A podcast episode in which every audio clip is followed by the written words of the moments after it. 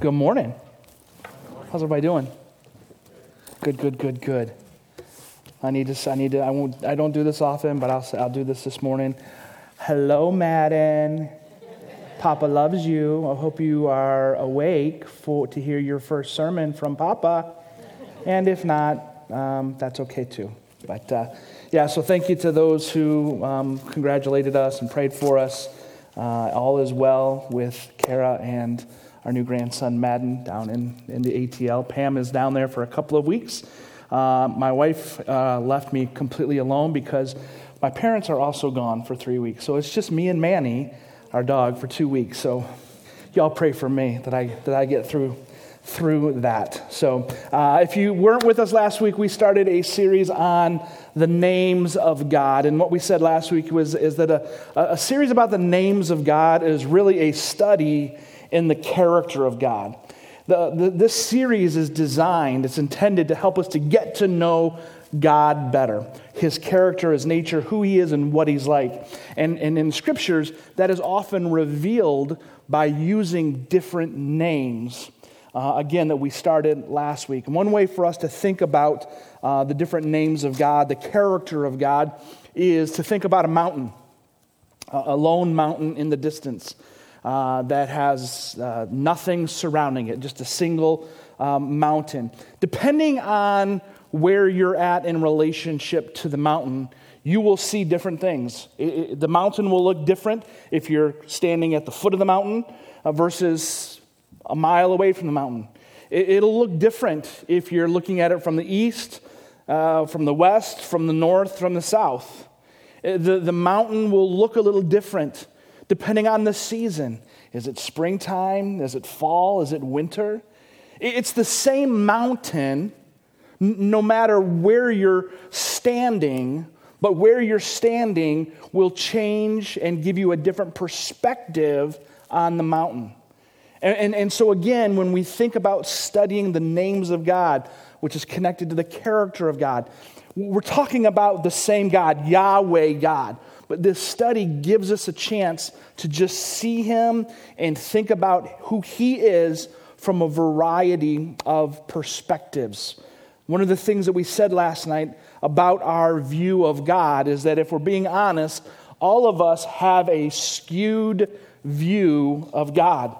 Our view of God has been shaped by a lot of different factors. Some are good and healthy and right, some are not so good, not healthy, and have given us a skewed view of who God is, what He's like, His nature, His character, right? And so, a part of this series is, is really about unskewing our view, right? It's about just unskewing our view. Today, the names that we're going to look at, um, I hope and I believe that they will speak to all of us and they will help all of us. Why?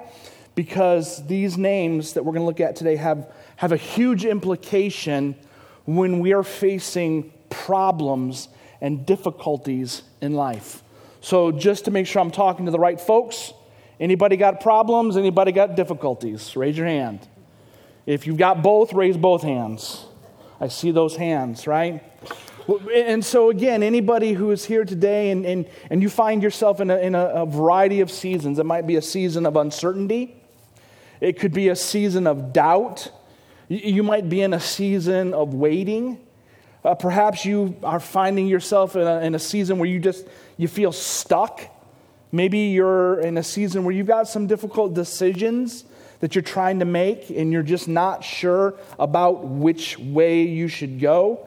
Uh, and, and maybe as a result of all of those things, you're, you're experiencing some fear, uh, maybe some stress, some anxiety continues to, to, to kind of nip at you.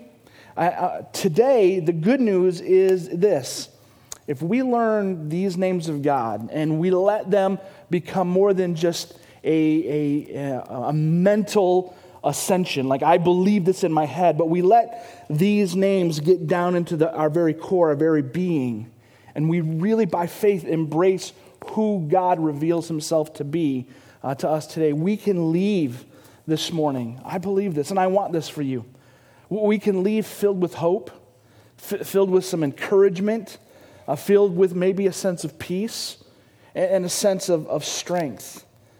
Because the truth is that life definitely does seem chaotic and often out of control. The names that we learn today will help us in those moments in life that seem chaotic and out of control. Today, three names we're going to look at. We're going to put all the three names up on the screen together.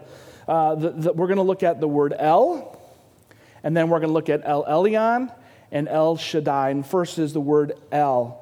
And, and quickly, what I want to do is I want to I want to get through the word El first so we can get to the other two because I think the other two, El Elyon and El Shaddai, as we connect to the stories where we first hear about those names, um, they're going to they're gonna encourage us and strengthen us and perhaps challenge us. But first, um, we're going to talk about the word El. We learned the word Elohim last week, right? And so El is, is a part of that. And so, what I'm going to do, I don't do this a lot, but I'm going to read something to you uh, a, a, short explanation uh, from a great resource called the Bible Project, where they very succinctly try to help us to understand what the word El means. So, I think we're going to put it up on the screen. If you can't read it, uh, forgive me if I couldn't make it big enough for, for you. Um, but here it is. So here's how they would describe and help us understand the word El. Among ancient Israel's neighbors, people referred to the most powerful God as El, which is actually not a name, but an ancient Semitic title, God. We talked about that last week, remember? We said when you say Elohim, El, Elohim, it's, it's, a, it's not a name, it's a title. It's like saying mother or father. It, it, it's, it's important, but it's not a specific name. It could refer to, again, in the ancient, in the ancient um, uh, reader's mind, it could refer to many gods, but the chief, but the chief deity of all other gods was simply titled El, meaning the God. In the Old Testament, the Hebrew word for God is most often Elohim, which is used over 2,000 times to refer to the God of Israel and a dozen times in reference to other gods. You can see by the shape of, of the word that Elohim is simply a longer form of the word El. The Israelites also used the short form El, though it's found mainly in the poetry of the Old Testament. Because both of the, of the words El and Elohim are translated into English as God, you won't notice the difference unless you read in Hebrew. So basically, here's what you need to, need to understand. When you see God, G O D, capital G O D, most of the time it's El. It's a shortened way of saying Elohim. It's still a title for, and, and people would have understood it as the, the, the God of Israel, the Elohim of Elohims, the God that we think about when we think about God. So, um, uh, so we, we set that aside, and, and now we want to look at the other two. And, in order for us to understand the other two um, names of God, I invited a friend to join us. Everybody say hi to Mel. Hi. Mel is hanging out at the bottom of the thing. I hope that's not a bad sign. But um, he's my guest, so Ken, uh, make sure you include him in the count because I'm a pastor and we count everybody, even fish. So, um, right now for Mel, life, life, is, life is good. He's happy, he's content. There, there is nothing bad going on in, in his world. All things, everything, everything is fine. But, but what Mel doesn't know is that there's something outside of his world that has the ability to really mess up his world. There, there's something more to his world than just his little world. And, and as long as everything is, is fine and balanced, he's happy and he's content. But if I brought a cat in and I put a cat on the, on the countertop, right? Or if I invited a, a kid up, or if I was mean and I took Mel's world and started shaking it, he would recognize that he ultimately is not in control of his world and would, in his own little fish mind, would begin wondering, What can I do? My world is in chaos. Is there anyone that I can appeal to? Because I don't know what to do, because my life, my world is a mess. Now, stick with me, because I think in this silly little simple illustration, there are some things that we can be reminded of this morning. Um, see, when things are good in our life, when things are just happening as they should be, we tend to lose sight of a reality. And that reality is this that there is someone who is over us, someone who is above us, someone who is bigger than us, who ultimately has all of the control. They are in complete control. We tend to forget that when things are going good for us in life. And when things aren't so good, when a cat begins to claw at us, when a little kid comes to shake us, right? When, when the waves start to, to crash in over our lives, we get anxious and nervous and afraid. We forget this truth that there is someone who can provide us with the help that we need when things feel like they're out of control. Again, today we're going to see through a couple of different names of God that He is over the things in life, and because He cares about us, He can provide for us when things do feel out of control. Let's start by looking at the first story. And we said last week that one of the best ways to get to know the names of God is to read a story where that name is revealed rather than just throwing a bunch of Bible verses at you. We're trying to connect uh, the names to a story. So let's get to the first, the first name, El Elyon, which means God Most High. And what we want to do is we want to look at the first mention uh, in Genesis chapter 14. So if you have your Bible, turn to Genesis 14. If you don't have a Bible, the verses uh, in just a minute will be up on the screen. And if you need a Bible, please stop at our Welcome Center and uh, see the team there who will be happy to give you a copy of God's Word. So, Genesis 14, kind of this interesting story that focuses on Abram, again, who would become Abraham, and we're just going to call him Abraham because I often forget to, to, to use Abram, so we'll probably just call him Abraham. But it's, it's a story that involves Abraham and this kind of mysterious uh, character in scriptures named Melchizedek. Now, the story in Genesis 14, just to give you a little bit of background, takes place after what we could describe as like the first real military battle, the, the first skirmish that ever takes place in the scriptures. And, and so, how this happens is we got to go back a little bit more and remember that Abram had a nephew whose name was Lot. And, and Abraham and, and, Lot, their families were together, and their families were growing and flourishing, and things were going good. And they got to the point where uh, the, uh, the, the book of Genesis says that they couldn't live together anymore, that, that, that, that there was this, this kind of issue between them because of their possessions, because of their flocks. And so Abraham uh, said to Lot, Hey, look, let's go ahead and, and, and kind of divide up. And, and as we're, we're traveling and trying to figure things out in life and God's direction for us, I'm going to give you first dibs. As we stand here on this, on this plain and this mountain, you get the choice. Do you want to go this way or do you want to go that way?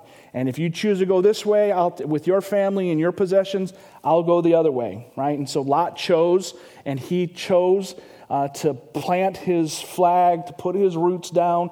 Anybody know the city called city of Sodom, right? So Lot was there, okay? And so, so Abraham goes and he's doing his own thing. And about, you know, again, let's, let's in this story, um, uh, something happens to Lot Lot's world gets shaken up, right? Lot begins to experience some chaos, some things out of his out of control in his life, and it's kind of interesting how it happened. Basically, a bunch of city states, not empires, not nations, but, but city states, right? This smaller cities decided that they all wanted their own kings right? So it'd be like instead of having a mayor of Clarion or commissioners in Clarion, we, we say, look, we want a king in Clarion County. And that was very common, and that was, hap- that was what was happening at the time. And so all of these different cities had their own kings. Well, there began to be some, some problems between the kings that were leading these city states, and, and one group kind of partnered up with some others, and then the other group kind of partnered up together, and one group invaded the other group that included invading the city of Sodom. And they, they, um, they defeated Sodom along with some other city states, and, and part of, the, of what happened is they took Lot and his family captive took all of his possessions, took his family, and, and now they belong uh, to the winning group. I'm not going to give you the name. You, you, can read Genesis 14 to kind of get the names, and you'll know why I didn't read all of the names uh, of all of these city states and kings. But now, all of a sudden, Lot found, finds himself as a, as a, a prisoner, a, a POW, and, and he's taken from his city, and, and now he's, he's a captive. Well, news of this um, gets to Abraham.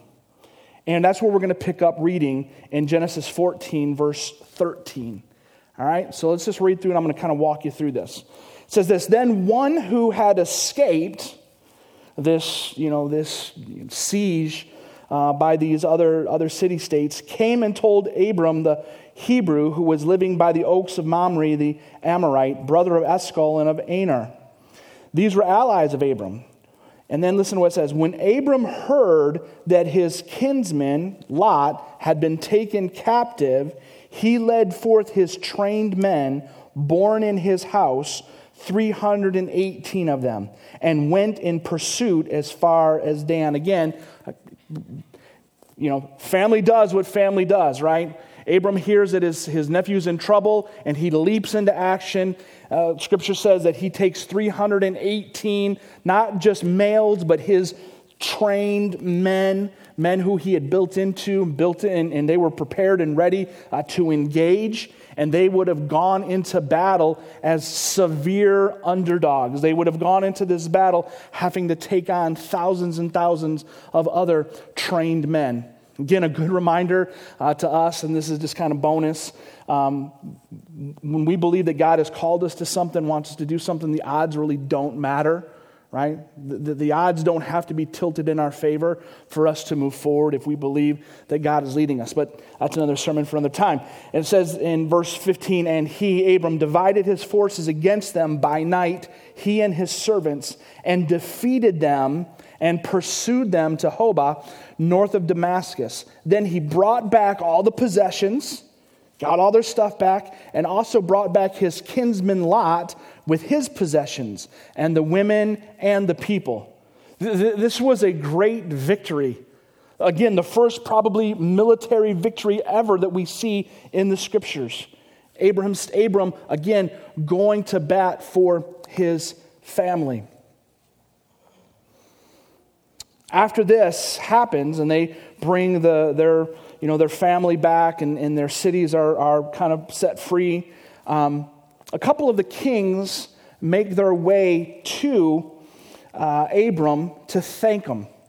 They, they come and they, they want to express their thanks.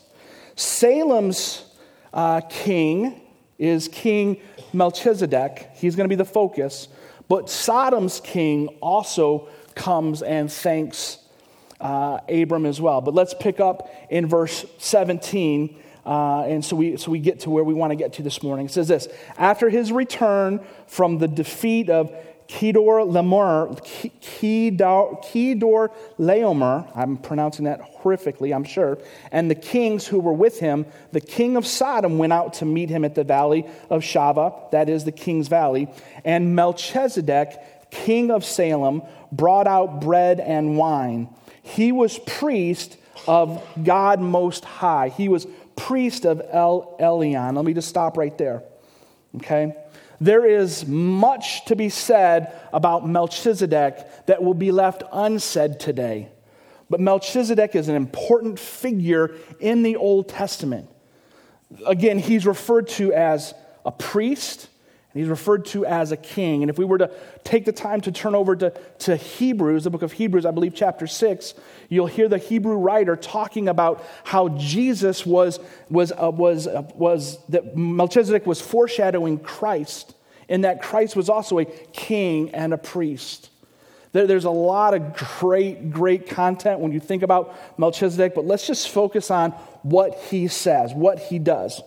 He says to Abram, in verse 19, he blessed him and he said, Blessed be Abram by God Most High. Again, by Elyon. El Elyon. This is the name for God Most High. El Elyon. And this is the, really the first mention of, of this name, God Most High. And, and, and again, let me just tease this out a little bit. Who, who, who's the highest person that you know? I'm not talking that kind of high, all right? But, but, but I'm talking like rank and authority. Who's the most, in our, in our language, who's the most important person you know? Like, like if you pulled out your phone, I'm like, impress me. Whose number do you got? Right? Who can you, who can you get on the, the, the other end of a phone call because they're in your contact list? Now, again, some of you might, you know, have, you know, big names that you can call. For me, as I go through my contact list, I, I don't really, I mean, probably BJ Wren is, is the highest name that I've got in my, in my list, right? And that'll, you know, you know what his number will get you? A cup of coffee, maybe. But, uh, but, but, but we can think about people that we can reach out to that have rank, that they have authority, right? And, and some of us might know people in authority with high rank. Maybe somebody has the ability to get a hold of, of, of their, of their senator, uh, of their, their representative. Maybe some of you might be able to get, get a hold of the governor. Right? I don't think anybody can, can top that. Right? N- nobody's picking up the phone, dialing the White House, and getting the president on the other, on the other end of the line. And so when, when Melchizedek refers to Abram and blesses him by God Most High, by El Elyon. What is he, what is he saying?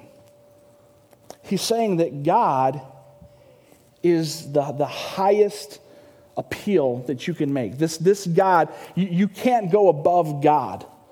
He is the Most High. Abram might know some important people, might have, might have been an important person, but he's not the, the highest level right? Who is? God Most High, El Elyon. And, and, and again, why is he, El Elyon, God Most High? Why does he call him God Most High? Well, you see it in the next phrase. Look what it says Blessed be Abram by God Most High, possessor of heaven and earth. Possessor of heaven and earth. What, what makes El Elyon El Elyon? It's because he is possessor of heaven and earth. And this morning, I, I wanted to encourage us today when we think about El Elyon, because no matter what you're going through in life, no matter who you're dealing with in life, no, no matter what kind of conflict you're having in life, no matter what it is that's going on in your world, Nobody and nothing that you're dealing with possesses heaven and earth. They don't. Think about it. Everybody that you come in contact with and everything that you come, come in contact with is less than, is lower than, because they're not possessors of heaven and earth. They are not the source. They might be a resource, but they're not the source. God and God alone. El Elyon is the source alone. What, what does that mean? Well, in your life and my life, when I think about sources, what is the source of your life? Where, where, do, you, where do you get your life from? I mean, what, what is it that you're, that you're plugged into that you say, this is my life? And if we're being honest, a lot of us won't, won't won't be able to say that it's El Elyon, that it's God Most High, that I look to Him as the source of my life. A lot of us, if we're being honest, we would say it's my job. My job is the source of life for me. Some might look and say, well, it's my spouse, it's my family, it's my kids. That, that's where I draw my life from. And that's unfortunate because if we are a part of God's family, if we are part of God's covenant people, if we have repented of sins and trusted in Jesus, then we have a source in life that is greater than any other resource that we could ever tap into. He's El Elyon. He is God most high. He is above everything. And again, what are the implications of that? Because he is God most high, El Elyon rules over the circumstances of our life. He rules over the circumstances of our life. And because he is God uh, most high, El Elyon can overrule the circumstances of life. He can overrule the circumstances of my life. How, what, what, do I mean by that? Well, again, may not be the best way to, to, to illustrate this, but think about our court systems, right? We, we have county courts, we, we have state courts, we have you know, appeals courts, right? And then we have federal courts, and then, then, then we have the what? The Supreme Court, right? And along the way, if, if you have to go to court and the verdict doesn't go your way, you, you can take it to a higher court until you get to the Supreme Court, right? The Supreme Court is the highest court that you can appeal to. They have all of the authority to rule on your situation, Uh, uh, on your, on your case. And, and so, again, when we think about El Elyon, think about him in that way that he, he as Elyon, El Elyon, sits in the most high position above your circumstances and when we have issues, when we have problems, we can look to El Elyon as the most high God who has the ability to overrule the circumstances that we find ourselves in life. And again, whether it is uh, something that the doctor has told you, we can remember that, that the doctor might tell me something, but the doctor doesn't have final say in my health. He, he doesn't have supreme authority. You might be in, in, in a circumstance relationally and you have friends, or you have people in your ear telling you one thing about what you should do, but but remember, they shouldn't have, and really ultimately, they don't have the final say in your life. In the circumstances of your life, sometimes we think that we are most high, that, that I ultimately get to decide what happens in this or that circumstance. You can choose to believe that, but there are circumstances where it really doesn't matter what you say about the circumstance. There is a God above you. You don't have the final say. Again, just like Mel in this tank here, again, things are good, things are great, but he doesn't have the final say. He doesn't determine where he goes, if I want to take him over here, I can take him over here. If I want to shake up his world a little bit, I, see, I'm not going to do that. You're like, don't do it. I know what you want to do, Trent. You're thinking it too, right? For illustration's sake, I could make it a lot of fun, but I'm not going to because I'm nice like that. But we have to remember there is somebody above all of the circumstances in our life who can overrule the circumstances in our life because he is God most high. Lot was stuck. In this story, Lot was stuck. He was a POW. He, he was captured by an enemy. And what he needed, and he may or, may or may not have even recognized who or what he needed, but what he needed is he needed somebody with more authority to overrule the circumstances that he was in so that he could gain his freedom again. We've all turned on the news or, or looked on the internet and, and have seen uh, news stories of, of, perhaps somebody falling into a, into a pit, right? The, the Chilean miners uh, several years ago, 10, 15 years ago, where they were all caught in a mine. You maybe have read stories or seen stories of little girls or little boys or kiddos who will fall into a pit, right? And, and they're stuck and there's nothing they can do. Or maybe, you know, a story of, uh, of some kind of uh, natural tragedy, a tornado or earthquake, and, and buildings collapse and people uh, are stuck and trapped in the rubble. And if, and if those individuals are in that situation, they have to recognize there's nothing that I can do on my own to get out of this circumstance. I need somebody who's not in the middle of this circumstance, who's outside of it, who's above it, to reach down and help me out of the circumstance that I'm in. That's what El Elyon is. That's what he can do. He is above your circumstances. No matter what kind of financial hole you're stuck in, eh, whether you feel like you're under the rubble of a broken relationship, El Elyon understands your circumstance. And if he chooses to, as El Elyon, God Most High, he's able to step in and extract you, remove the rubble to get you out of the circumstance that you're in. Again, we need to remember that's who God Most High is El Elyon. He is, he is over, he is sovereign, and he has the power and the authority to control and overrule the circumstances in your life. We need to unskew our view and see him that way. Because, as Dr. Tony Evans said, he said this if all you see is what you see, you do not see all there is to be seen. And I'm afraid that that's where a lot of us are at. Some of us might be there right now. All you see is what you see. It's just, it's just staring at you in the, in the face. Your job situation, your bank account, the, the relationship that you have, the, the, the, the physical stuff that you deal with day in and day out. It's all you see. It's just staring at you all the time. But if all you see is all you see, you don't see all there is to be seen. There is a God, most high, who can speak into your circumstances and lift you out.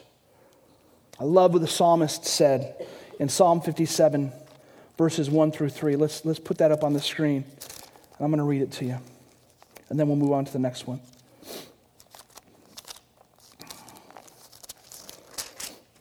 Psalm 57. Listen to this prayer.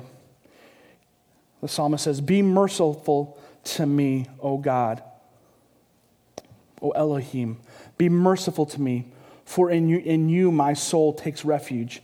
In the shadow of your wings I will take refuge till the storms of destruction pass by. Now listen, I cry out to God Most High, or God, Hebrew, El Elyon. I cry out to God El Elyon, to God who fulfills his purpose for me. What does the psalmist believe? He will send from heaven and save me. He will put to shame him who tramples on me. God will send out his steadfast love and his faithfulness. Remember, we talked about that last week? His hesed, his loving, faithful, uh, covenant love. He will send it to us. So, again, this morning, as you're thinking about life, and where you're at. How do you need El Elyon? How and where do you need God Most High to step in and to overrule the circumstances that you're in? How, do, do you believe, like the psalmist, that when we cry out to God Most High, to El Elyon, that He will send the help that we need? Let's move on. There's another word that we're for God that we're going to look at for a minute, and it's the word El Shaddai. El Shaddai means God Almighty. God Almighty. El Elyon and El Shaddai are both names that refer to God. El Elyon, we can think of it this way El Elyon emphasizes his sovereignty and his supreme position. El Elyon emphasizes his sovereignty and his supreme position. But now, as we look at El Shaddai, we're going to see that El Shaddai emphasizes his power and his ability to provide and protect. In order for us to do that, we're going to just maybe turn in our Bibles one page over. It might actually be in the same, the same page. We're going to be in Genesis chapter 17. Again, still following the story of Abraham. I know we, we talked about Abraham some uh, during our Genesis series, but we're going to focus on uh, on, on just this, this idea of the name of God in the middle of this. But before we, before we read um, what we want to read in Genesis 17, we got to remind ourselves of the, of the, story of Abraham, right? Um, Abraham was called by God to leave his country, to, to go to a land that he didn't know, to just follow by faith God's instructions for his life. And Abraham left and just set out on this journey of faith. God told him that, that God was that he was going to start a nation through him, that his descendants were going to be as numerous as the, the stars of heaven and as numerous as the, the sand uh, on the seashore, right? That, that this was going to happen. And God was going to create a nation for himself through Abraham. Abraham had, a, had his wife, Sarah, and they started out on this journey. And this journey continued for several years. And the promise that God made to, to start a nation through Abraham wasn't happening. Why? Well, because Sarah was not getting pregnant. And you can't have descendants till you get pregnant, till you, till you, till you start having children. And for years, Abraham and Sarah were childless. And again, we don't know all of the details of what year after year they thought, how they felt, but I'm sure that they were discouraged. I'm sure that maybe some doubt crept in. Did I really hear God? Maybe I missed something. But we know the story, if, you, if you're familiar with it, that at some point in their journey, Abraham and Sarah decided to come up with a plan. They got to the point in their life where they thought that in order for God's plan to be fulfilled in and through their life, they would have to help God out. They would have to come up with some kind of a man made solution, a man made idea, a fleshly thought to nudge God's plan along. How silly is that, right? And so, again, if you know the story, Sarah says, Hey, why don't you just take my, my handmaid, Hagar? And, and Abraham, why don't you just go ahead and sleep with her and, and see if we can't uh, get, this, get this nation started? And, and Abraham did what his wife wanted and goes in, and, and she has, Hagar has a son. His name's Ishmael. And uh, again, Ishmael was the start of the, uh, a whole, a, a whole nother nation, the Arab nation. And there's been problems really from day one, right? But again, it's this moment where you have to pause and say, what was going on? Well, Abraham and Sarah got tired of waiting. They, they thought that there was something that they needed to do. They needed to, in a sense, take God's place. They needed to step in. God, you're waiting too long. God, we're tired and we're old. And certainly, what you want us to do is to apply our wisdom and our skills in the situation. And so here's what we're going to do. They took matters into their own hands instead of trusting God's promise.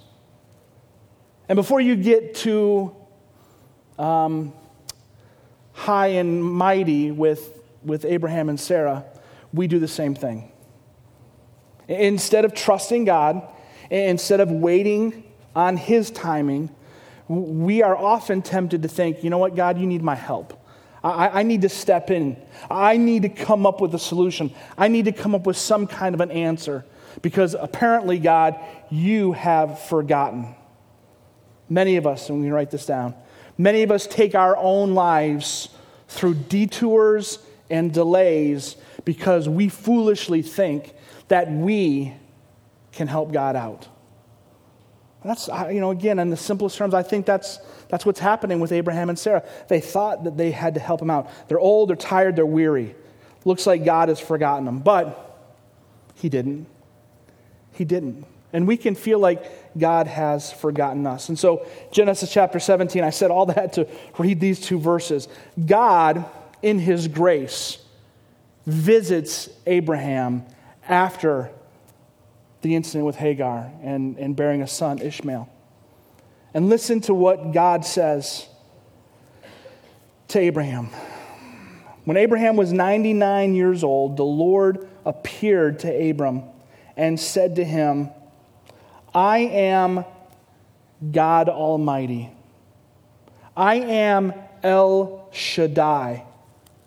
I am El Shaddai. I am God Almighty. Walk before me and be blameless, that I may make my covenant between me and you and may multiply you greatly. Let me just put that through a Trent filter. God graciously shows up to Abraham, sits him down in a chair, looks at him, and says, Listen, I just want you to know I have not changed my mind. I have not forgotten you. I am going to do what I said I'm going to do. But, Abraham, I need you to know something. I don't work on your schedule, I, I don't follow your plan because I'm El Shaddai.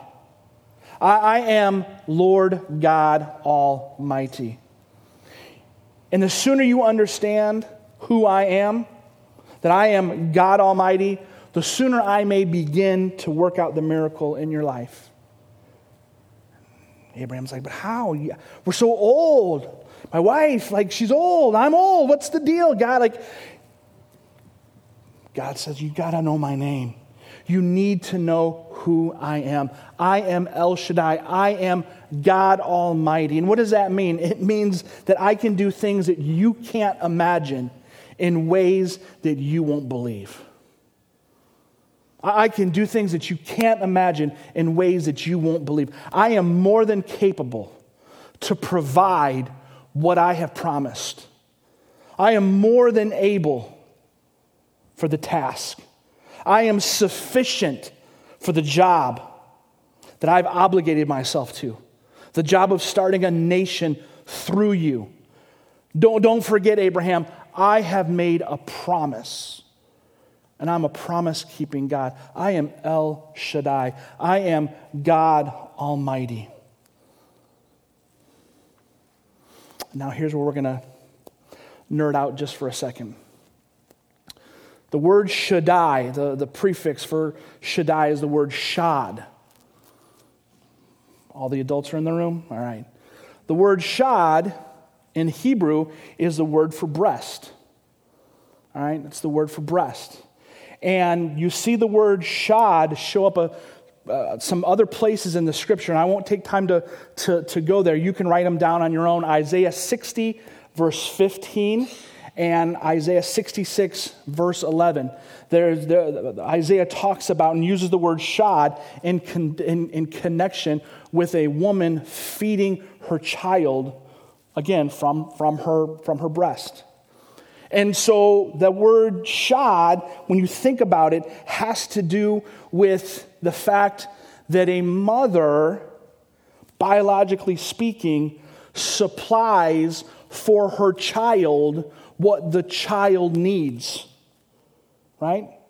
They're able to provide this ongoing nourishment to the child because of shad, because of their breasts.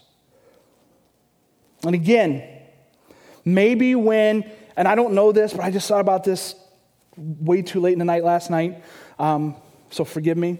Um, but maybe when Abraham heard that, that God is El Shaddai, maybe that stung a little bit. And maybe he thought, nice choice of words, God, because my wife can't supply what her child needs because she hasn't had a child. Thanks. Maybe, maybe if some, maybe, maybe not. That's just that's just me thinking.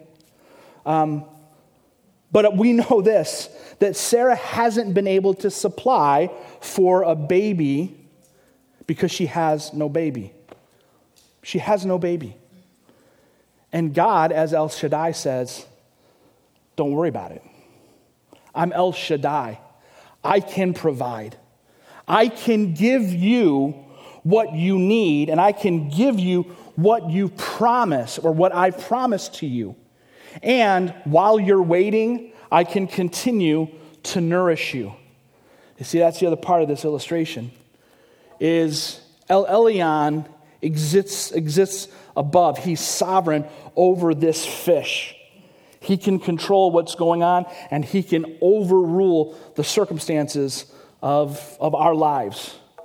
As El Shaddai, he, he, because he is he's God Almighty, he can protect us and he can provide for us, which he does because he loves us. He's able to nourish us in the waiting seasons of life. He's able to nourish us in those moments where, where maybe, again, we, we feel like He's distant, like He's forgotten us. God says, I am El Shaddai, I am God Almighty. I will give you what you need. See, El Shaddai speaks not just to God's ability to keep His promise, but His desire to nourish you as we wait.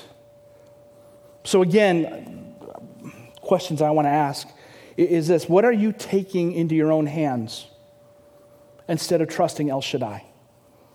We all do it. What are you taking into your, your own hands? How are, you, how are you trying to help God out?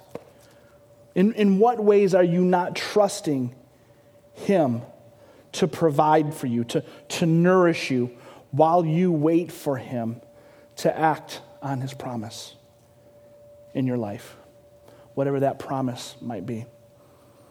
I want us to look at one more passage and then we're going to be done.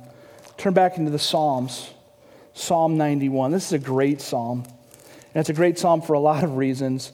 But one of the reasons is because we see his name showing up in different ways.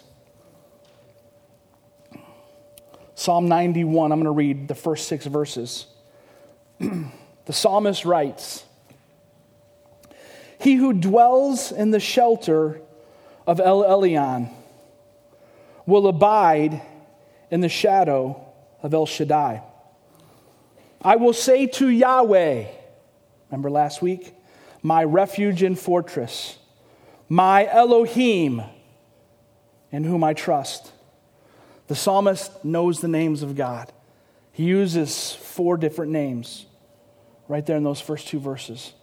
And then he says, For he, this God, will deliver you from the snare of the fowler and from the deadly pestilence. He will cover you with his pinions, and under his wings you will find refuge. His faithfulness is a shield and a buckler. You will not fear the terror of the night, nor the arrow that flies by day, nor the pestilence that stalks in darkness, nor the destruction that wastes at noonday. If we had time to re- continue reading, you, you would see the, the psalmist's belief their, their conviction in this God, that because, because of Him, there's really no reason to fear. There's no reason for stress. There's no reason for anxiety. And I do want to jump down and read one more verse. Actually, verse 14. Verse 14, 15, and 16. Actually, I want to read this. Verses 1 through 1 through 13, it's the psalmist speaking about God, but in verse 14, of Psalm 91, God responds. And listen to what God says in verse 14. He says, Because he holds fast to me in love, I will deliver him. I will protect him. Why? Because he knows my name. When he calls to me, I will answer him. I will be with him in trouble. I will rescue him and honor him. With long life, I will satisfy him and show him my salvation. God says, I, I, I did something. I'm doing something. And, and I'm doing something because I am who I am, but I'm also responding to the fact that He knows my name. Knowing God's name is a powerful thing, knowing who He is, watching Him move on our behalf. But there's something in order for us to experience El Shaddai, El Elyon, Adonai, Yahweh, if we, we want to experience Him in our life, there is something that we have to do. And I see it in Psalm 91, the first phrase, when the psalmist says, He who dwells, he who dwells in the shelter of the Most High. I think uh, a way for us to maybe understand that is simply to say, He who hangs out in the shadow of the Most High. He, he, he who intentionally puts himself in a place, acting as though El Elyon, El Shaddai, Yahweh, Elohim, as though he tells the truth. I'm going to dwell, I'm going to move close to him. I'm going to get, I'm, I'm going to get near to him. I'm going to move in his direction. I'm going to dwell. I'm going to hang out with him. I, I, I, don't know, I, I don't know if this makes sense, but I tried to, trying to put El Elyon and El Shaddai together. Was thinking about um, motion sensor lights. Motion sensor lights. You go into a house, some of your houses, you walk into a room and the lights turn on automatically. You go into certain businesses and lights turn on automatically. Well, there's a couple of things that, that have to happen in order for that to work, right? Number one, those lights in that room have to be connected to an outside source. They, they've got to be connected to something bigger than just that room and that space. They've got to be connected to the power grid. There, there's, there's El Elyon, that higher source. But then the, the, the, there has to be a connection to a bulb. There has to be a connection to something that does provide the light, right? There, there's El Shaddai. It, it provides, it protects, it, it, it lights up the darkness, right? But in a motion sensor room, in order to take advantage of, in order to experience the light, what do you have to do? You have to move. You have to do something. If you just sit and don't do anything, eventually the light's going to turn off. The potential for light is there. It's still connected to a greater source. The, the light still works. But when we refuse to move, when we refuse to lean in to El Elyon, when we refuse to, to trust and act in a way that, that, that demonstrates that we believe that El Shaddai does protect, that he does provide, that he will nourish us. If we're just kind of like doing nothing, then is it any wonder why we feel like we're just living in the dark all the time? Like, the thought of, of a creator God, a most high God, El Shaddai, El Elyon, however we want to describe him, seems like, like that's just out there. And again, it might be that in order for you to experience all of who God is and who He's revealed Himself to be, we just got to move a little bit. So that what's available to us actually begins to happen, begins to move on our behalf. God begins to move on our behalf. Again, as El Elyon, He sits above us. He, he can overrule the circumstances of life. As El Shaddai, He is God Almighty. He cares about us. And He wants to. And somebody like, you're feeding Him too much. I'm just illustration, all right? He provides for us, He nurtures us. This is who He is. He cares about us. We have to trust Him. So, as the worship team comes, here's my encouragement to you. during times of uncertainty and doubt, which we all have, remember that God is El Elyon, the Most High God, who is sovereign over all things. We can trust His supremacy, the fact that He is Most High, and we can rest in the knowledge that He is in control when you face difficult decisions, remember that God is El Elyon and seek his guidance and wisdom. God, you see things from a different place than, than I do. And when we do that, we can trust that he knows what is best for us and he will direct our paths as we seek him. In times and seasons of fear and anxiety, remember that God is El Shaddai. He's the God who can provide and who will protect. We can trust in His power to guard us, to keep us from harm, and provide for our needs. In times of thanksgiving, which is what we want to live in, right? Remember that God is El Shaddai, the God who provides. We, we can offer thanksgiving and praise for his provision and care. remember when we sing, remember when we, when we give thanks that He is El Shaddai protection, protector, provider. During times of worship, which is what we're going to do now, remember both of his names and honor him. Honor him for his supremacy, for his sovereignty, for his power, and for his provision.